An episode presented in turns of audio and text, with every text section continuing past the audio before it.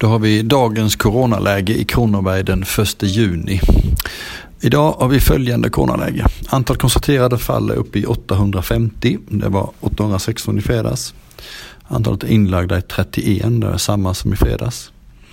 Antal på IVA är 6, det var 6 stycken i fredags också. Eh, fast en nu då är eh, från Region Jönköping.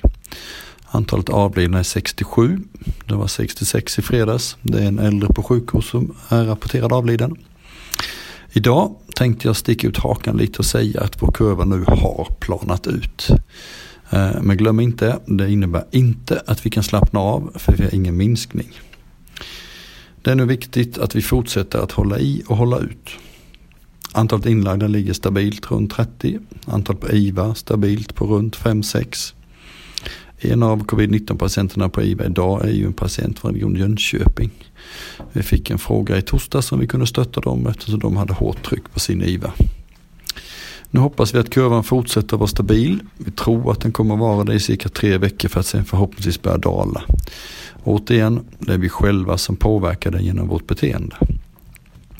Idag har jag fyllt dagen med interna möten inom partiet och inom alliansen.